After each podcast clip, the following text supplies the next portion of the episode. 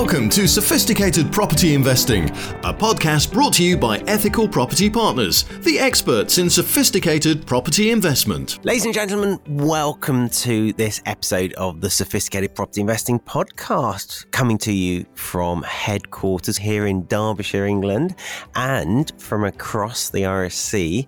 Mr. Matthew Jackson. How are you, sir? I'm doing good, Frank. Thanks for having me. Well, thank you for coming on.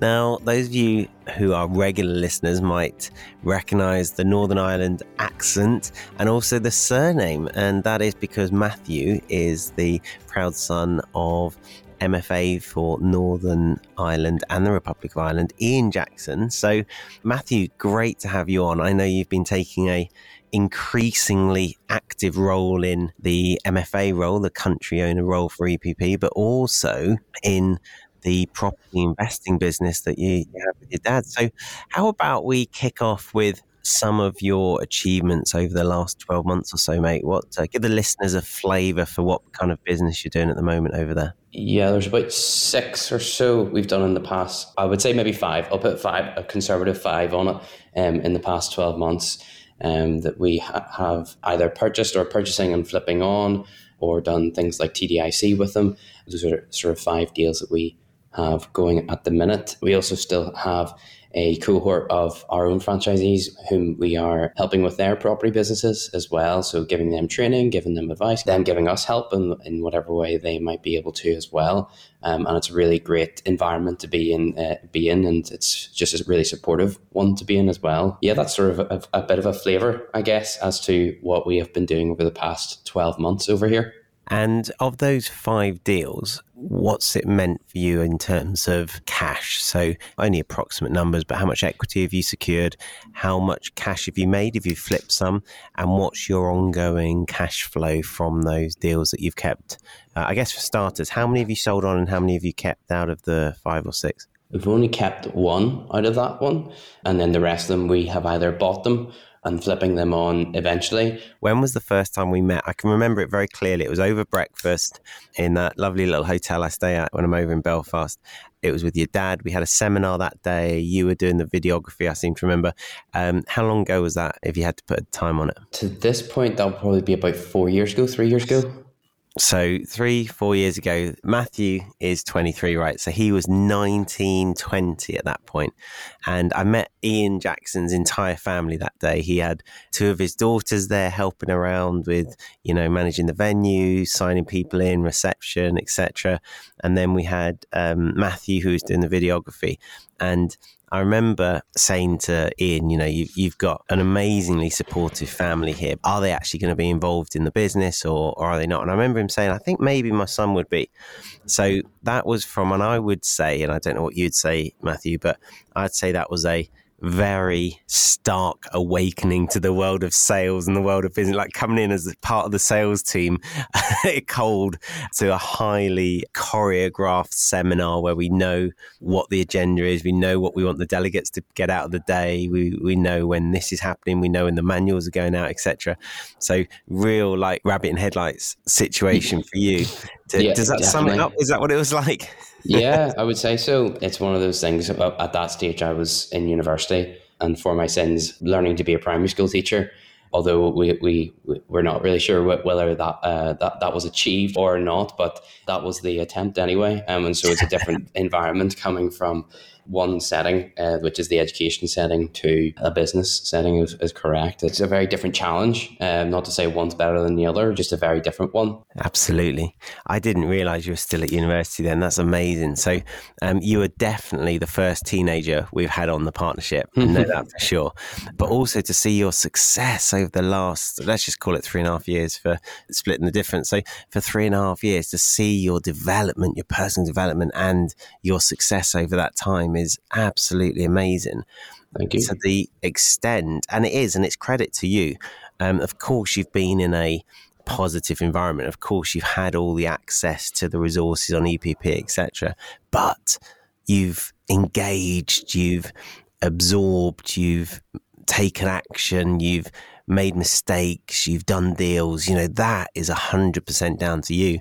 I had the MFA retreat last week. So that's where all the MFAs come together and we spend two full days together, but most of them come over the night before. I think your dad comes over the night before. I was singing your praises, Matthew, because you now are, are at the at the level where you're a, a highly competent partner in doing your own deals, but also a highly competent MFA supporting your partners in um, Northern Ireland. So, um, and I want to delve into that journey because we've had some younger people come on as partners, all older than you. I think we had one guy who's 26, and I think we've had another one who was 30 or so. They tend to be older. They tend to be older than me, actually. Yeah. Most, most friends these are older than me. Although as time goes by, there, there's a few that are younger.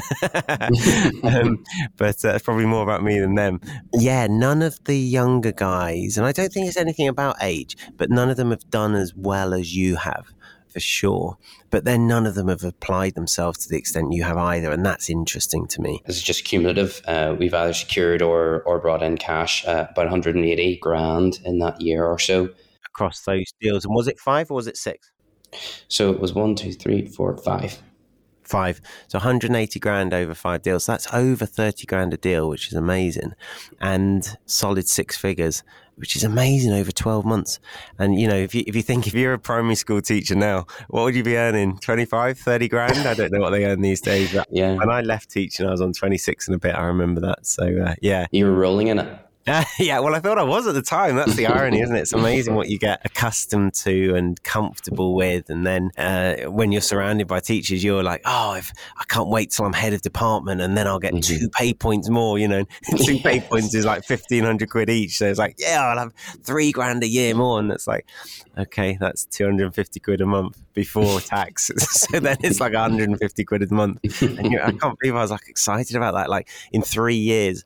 I'll be uh, I'll be earning 150 quid a month more. Wow, it's amazing, isn't it? And now you think mm-hmm. you can mm-hmm. do a deal in a few days that earns you more than that uh, forever, and uh, without requiring work forever. You know, it's, it is remarkable. Yeah. So just um, on that, you were presumably in your third year, second or third year of university at that point, and graduated. So, are you a qualified teacher? I am a qual. Well, as in, I haven't done my NQT, the newly qualified teachers. Uh, so, I, I, I literally just have a have a BEd, I guess, if you want to put a label on it.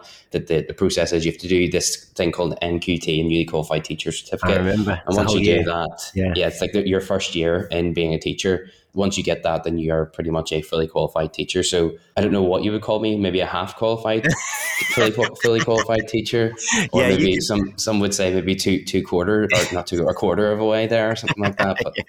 yeah. two quarters, that, that'd be funny.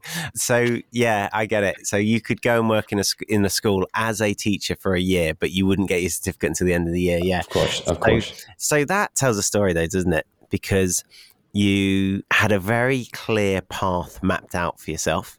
You've done GCSEs, you've done A levels, you've gone to university, you've got mm-hmm. a degree, you have got employment waiting for you. You know, you pretty much walk into most schools, can't you? As a as a it, it, is, it is slightly different over here um, than than what it would be in England. We actually have a surplus of uh, of students that are coming out to fill the the positions over here. So so wow. many of them will go over to to England and Scotland and Wales um, because it's a, it's a completely different story over there, of course. Oh, that's so interesting. Cool, I didn't know that. Every day's a school day. Mm-hmm. So mm-hmm. I guess um, you could have found a role, uh, I guess, then rather than have them uh, beating a path to your door. That would have been 25 grand or whatever it would have been in your first year, 20 grand. Yes. And a career set out, a comfortable career path set out mm-hmm. for you. Um, you knew you wanted to get married and have a family, and congratulations, you're now married, etc. So the point I'm trying to make is you could have had a very comfortable life, very safe life, a life that many people would admire or aspire to. And yet, mm.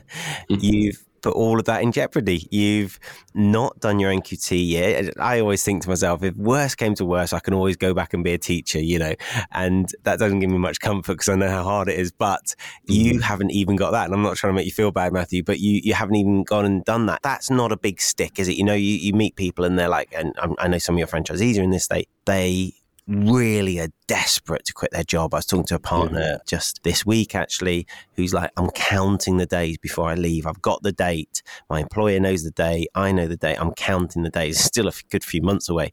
Mm-hmm. But there are mm-hmm. people who are desperate to not be an employee. You were quite happy to be an employee. That had been like a career path plan for you for some time. So what I'm saying is the big stick isn't there.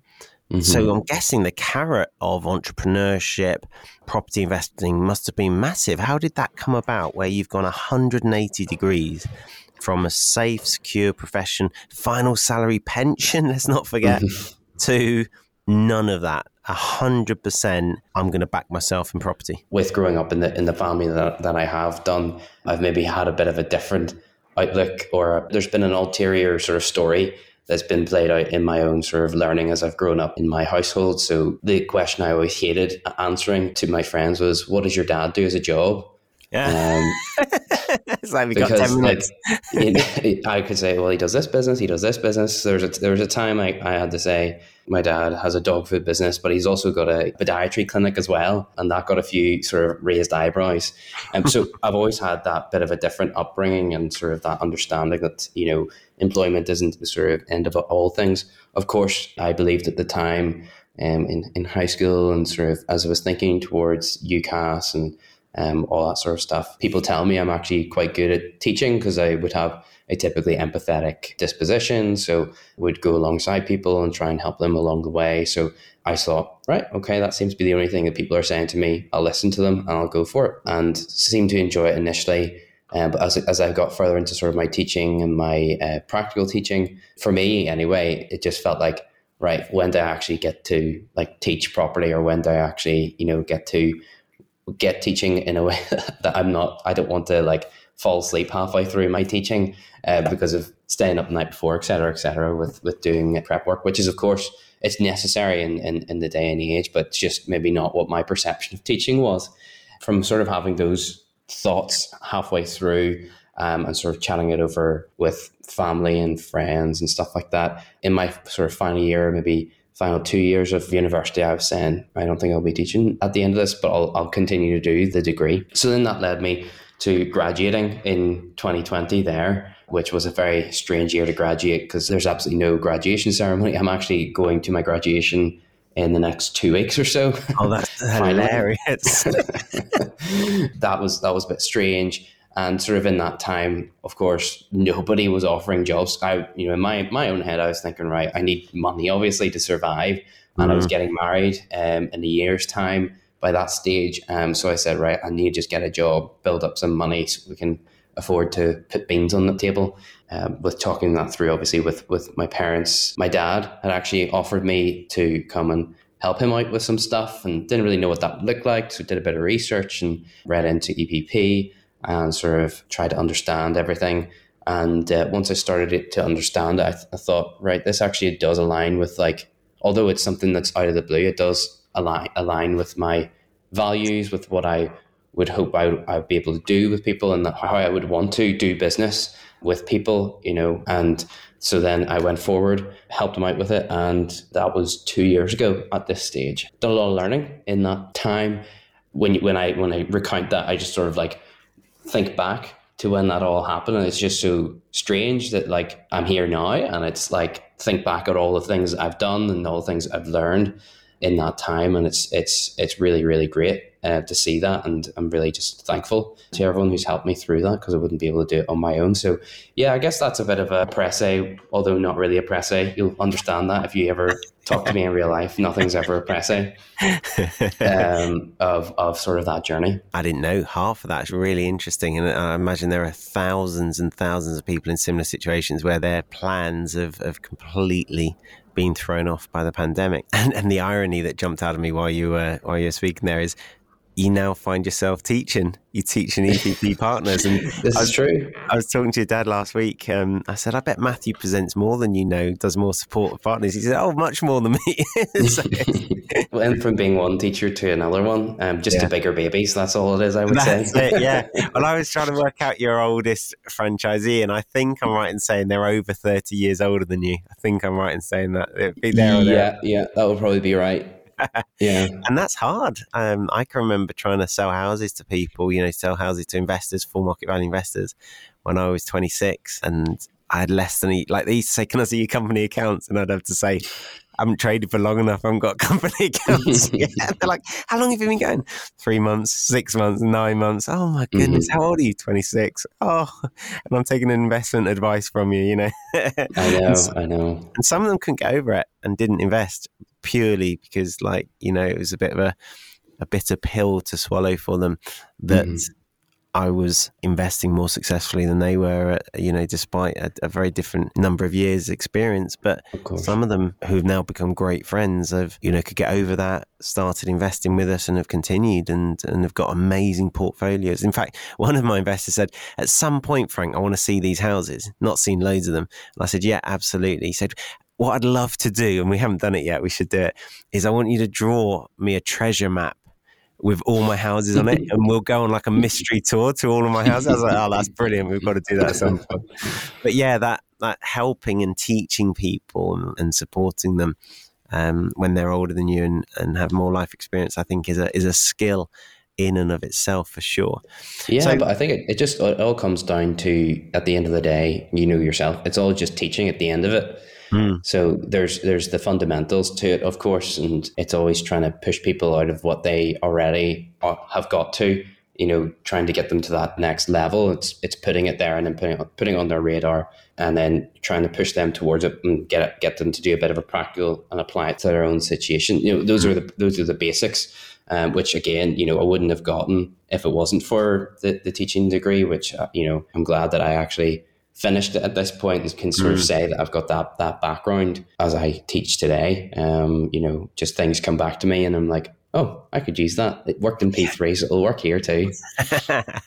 Absolutely. I don't think anyone cares that I've got a, a teaching uh, qualification. But I still use it all the time, and that's the that's the valuable part of it for sure. Yeah. I want to um, highlight the fact that you only started two years ago. So at that point, you would have been what twenty one yeah, 21.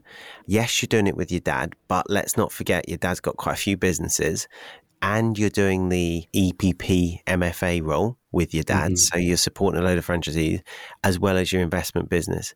And despite all of those distractions, you getting married, you know, having a new married life with your with your wife, bought your own house, live in your own, rent your own house. How, how yes, uh, it's a bit complicated.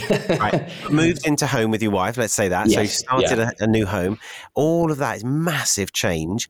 Despite all of that, you've done five deals in the last 12 months, not in those two years, in the last 12 months with 180 grand profit for yourselves, which is amazing, right? And let's just forget for a moment you're brand new to property. You're a teacher three years ago or a trainee teacher. Let's forget that you're 21 at that point. Let's forget you've got all that change going on. Let's forget that you're in Northern Ireland Ireland, where I do think it's a bit harder than in England because you have so many fewer options in terms of uh, mortgages, etc.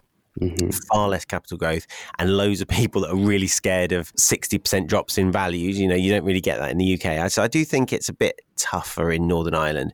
Despite all of that, you've absolutely set the world alight. And, you know, I'm sure most people listening to this, they're going to have more money than you had when you started. They're going to be older than when you started. You know, how mortgageable are you when you have never had a job? You're 21 and all you've got is liabilities, and probably including a student loan.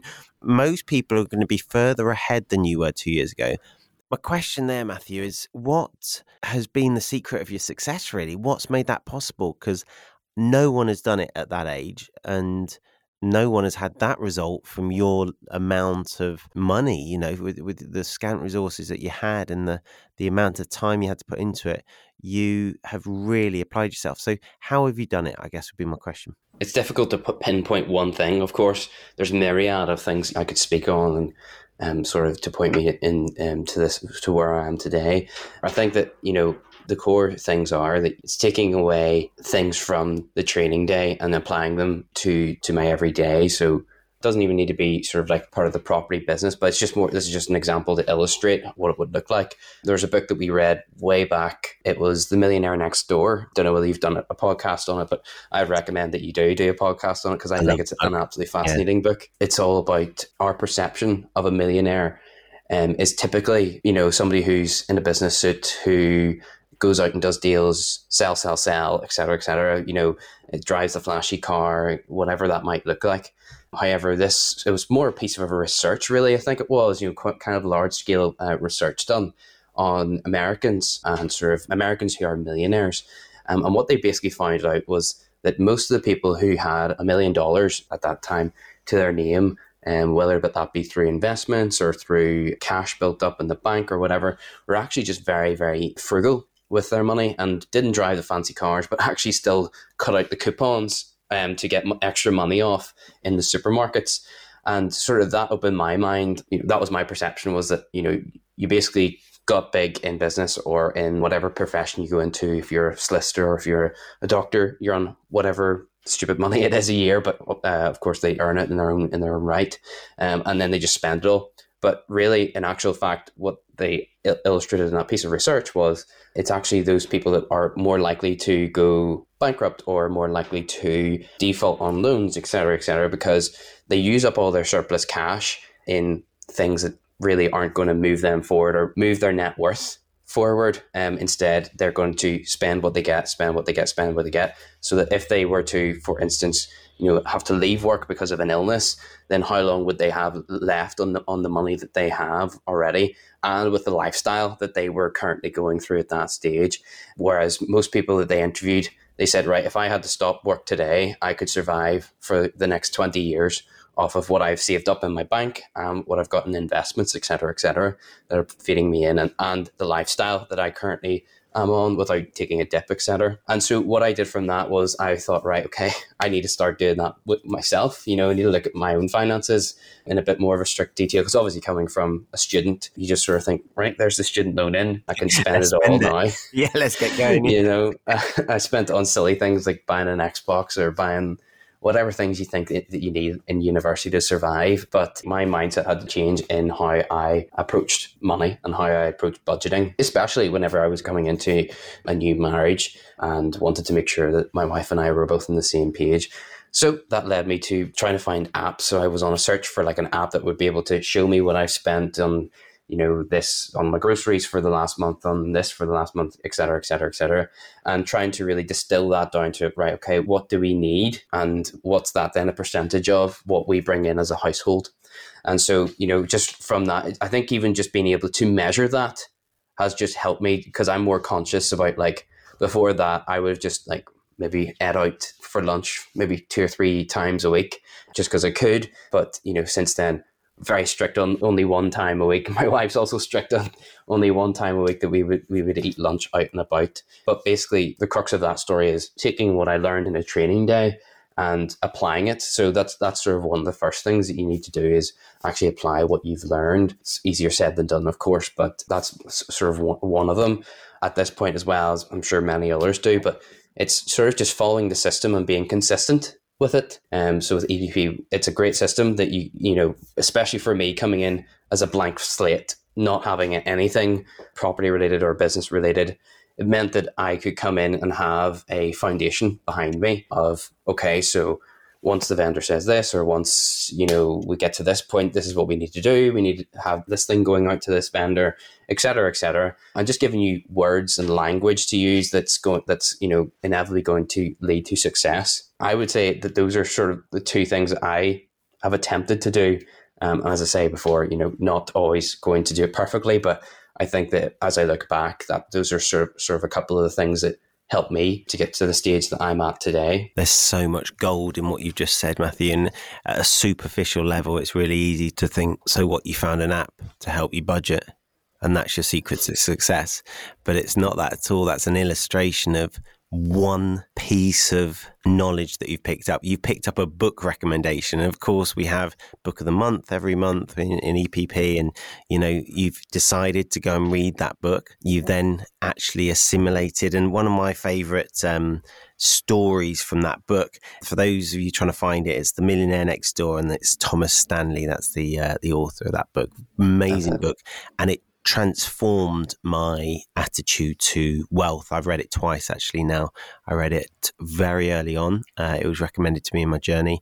And then I read it about five years later. And the second time, I think I got more out of it than the first time, amazingly, mm-hmm. because I think you learn at a rate that you're ready to learn at. The, one of the stories that jumped out at me from that, Matthew, is along with the coupon collecting stuff, is these millionaires that you wouldn't know live next door to you. That's the, the, that's where the title of the book comes from. They invited them in. It was a study. It was a massive research study over years, decades actually. And they invited them in. Some of them they like offered them hundred dollars to come and spend two hours with them, and some of them said, "Look, we'll put, give you a free lunch and stuff."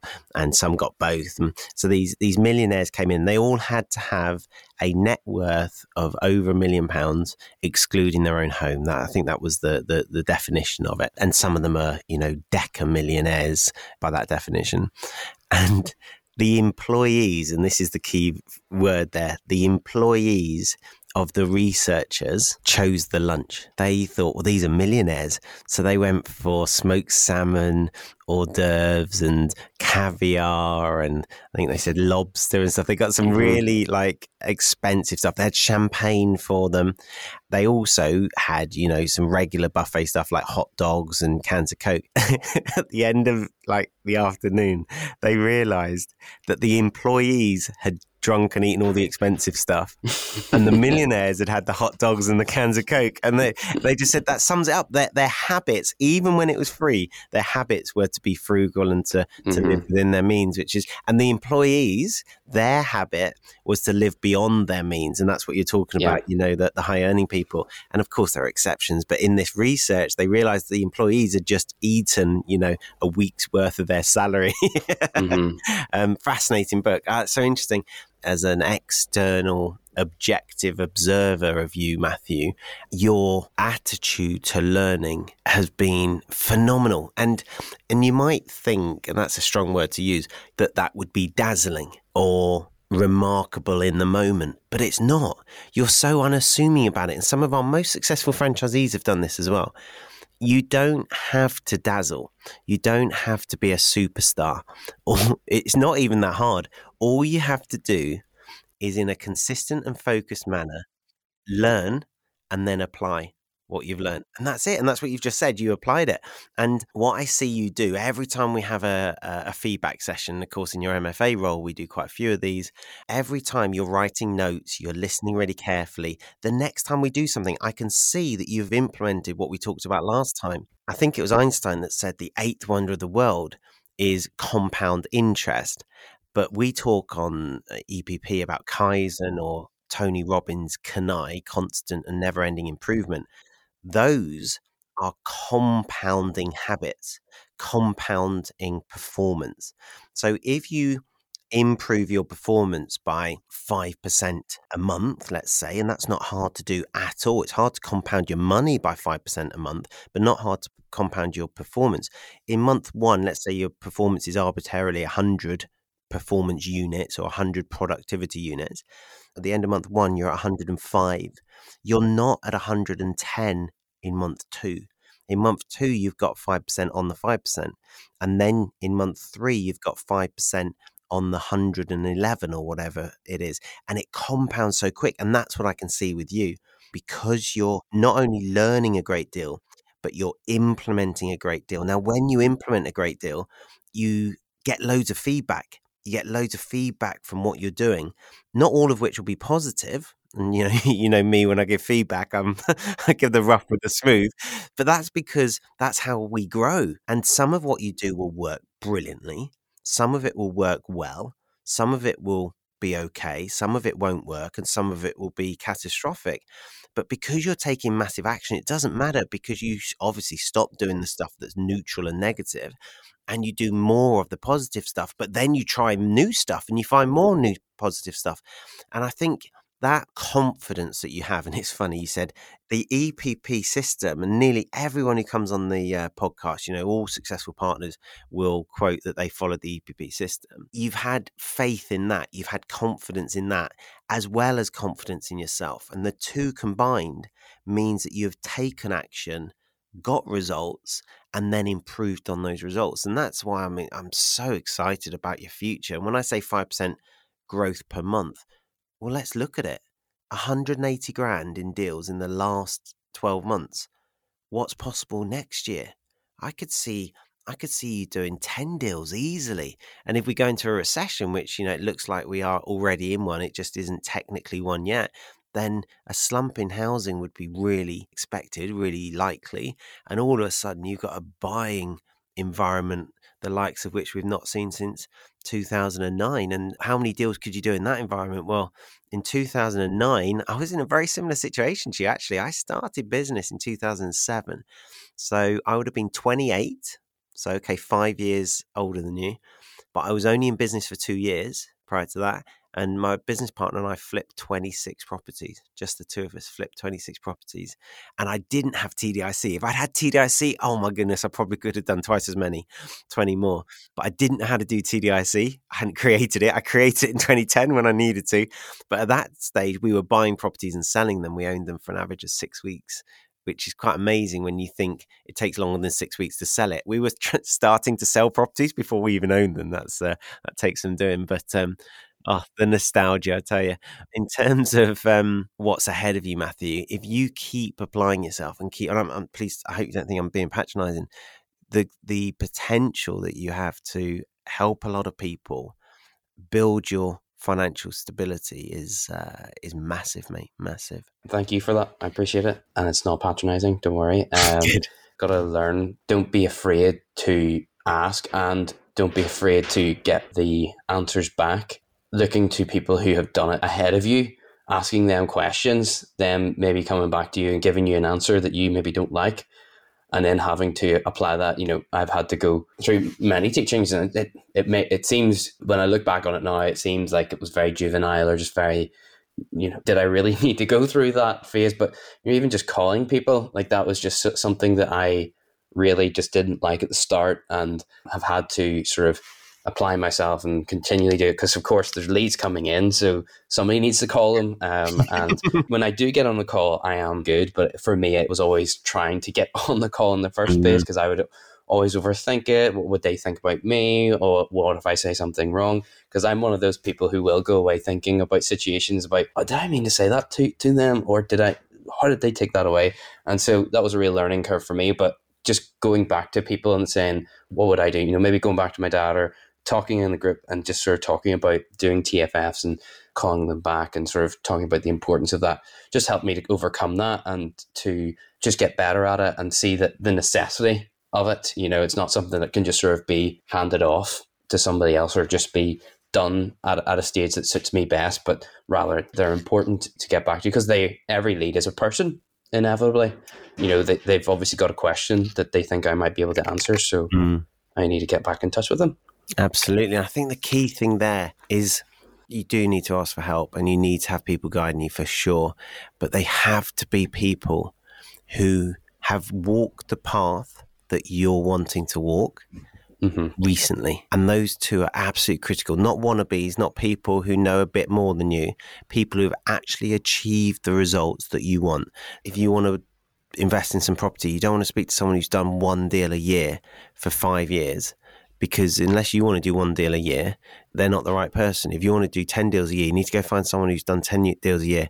And when I say recently, it's no good getting a mentor who did it 10 years ago. It has to be mm-hmm. someone who's doing it now because they're out of touch and they'll be telling you how they did it. And of course, their memory will be through rose tinted glasses, etc. etc. I've had so many mentors who I've thought, you're telling me what you wish happened or what you wish mm-hmm. compared to. And this is what I love about EPP like, I, I can't possibly replicate what you're going through because I'm 12 years ahead of where you're at, or I'm, I'm, you know, I'm 14 years in and you're two years in. And so I can't possibly be as in touch with your situation. You know, I'd, when I, when I started off no one used Facebook marketing for vendors. And now, like, quite mm-hmm. a lot of mm-hmm. people are using Facebook marketing for vendors. YouTube, I don't even think YouTube advertising existed. I think they were still growing the platform, you know, etc. Mm-hmm. So, in terms of getting advice from someone who's walked the path, it's way better to be getting advice from someone who's walking it six or 12 months ahead of you and is still going because their advice, you're going to learn from all their mistakes and it's not going to be tainted by ego. Um, hopefully. It's not going to be Mhm. tainted by memory loss. it's going to be just cutting edge relevant to, to you. So, yeah, I think those are wise words of wisdom for sure, Matthew. Exactly. And, you know, that's exactly what you do and what we do as well when we're trying to teach is that, like, you bring examples, live examples, and say, right, this is this is the situation. What would you do? It allows them to give their input, and then once we sort of tell them how we did it and how we've been able to successfully do it, their understanding is is maybe flipped, or maybe that it's just reassured them that Mm. you know that's the way I, I was going to do it that way as well. So I'm glad that I'm on the right path. It's so key to have live examples like that. Mm, I think it absolutely is is key. You're absolutely right. And I, I can think of an example from our last uh, monthly training day. Actually, someone said, "I'm I'm struggling with. I think it was financing a deal," and they said. I don't think I can finance this deal, and I feel really bad because my leaflet says that I can buy any property. I guarantee to buy any property. And I said, Who in this room has financed a deal in the last 90 days using someone else's money? And like, I think three or four hands went up. And I said, So does that give you confidence? And the person said, Absolutely. I said, Just write down their names and go ask them how they did it. That person had been investing for about five months. They bought two deals in five months and were now about to sign a third and didn't know how they were going to fund it. So they didn't want to sign hmm. it until they knew how they were going to fund it. Very wise. It's no point me saying when I was three months old in my business, I did this. They're going to turn around and go, yeah, that was a decade or more ago, Frank, you know. Um, but saying, well, these three people, that person's only been on the partnership a year. That one's been on the partnership six months, and that part that one's been on the partnership eighteen months. I'm making those figures up, obviously, but there's an array of different maturity levels on the partnership, and all of them are using other people's money. Now, do you have confidence? And and um, that particular partner said, absolutely. Now I get it. Now I'm now I'm confident I can go and do the sign up. So I think it's uh, it's crucial. Matthew, it's been Mhm. brilliant chatting, mate. So good to have you on. I'm so excited about your journey. Thanks for having me again, Frank. Oh, my absolute pleasure. And um, for those of you listening, if you want to get in touch with us about anything we've discussed today in terms of uh, Matthew's journey or investing in Northern Ireland, then do get in touch. What the guys are achieving over in Northern Ireland is absolutely amazing. They are bucking the trend. They're transforming their lives and uh, and those of many others around them. So. If you do want to get in touch, please reach out to us at ethicalpropertypartners.com. Until next time, happy investing. Sophisticated Property Investing, a podcast brought to you by Ethical Property Partners, the experts in sophisticated property investment.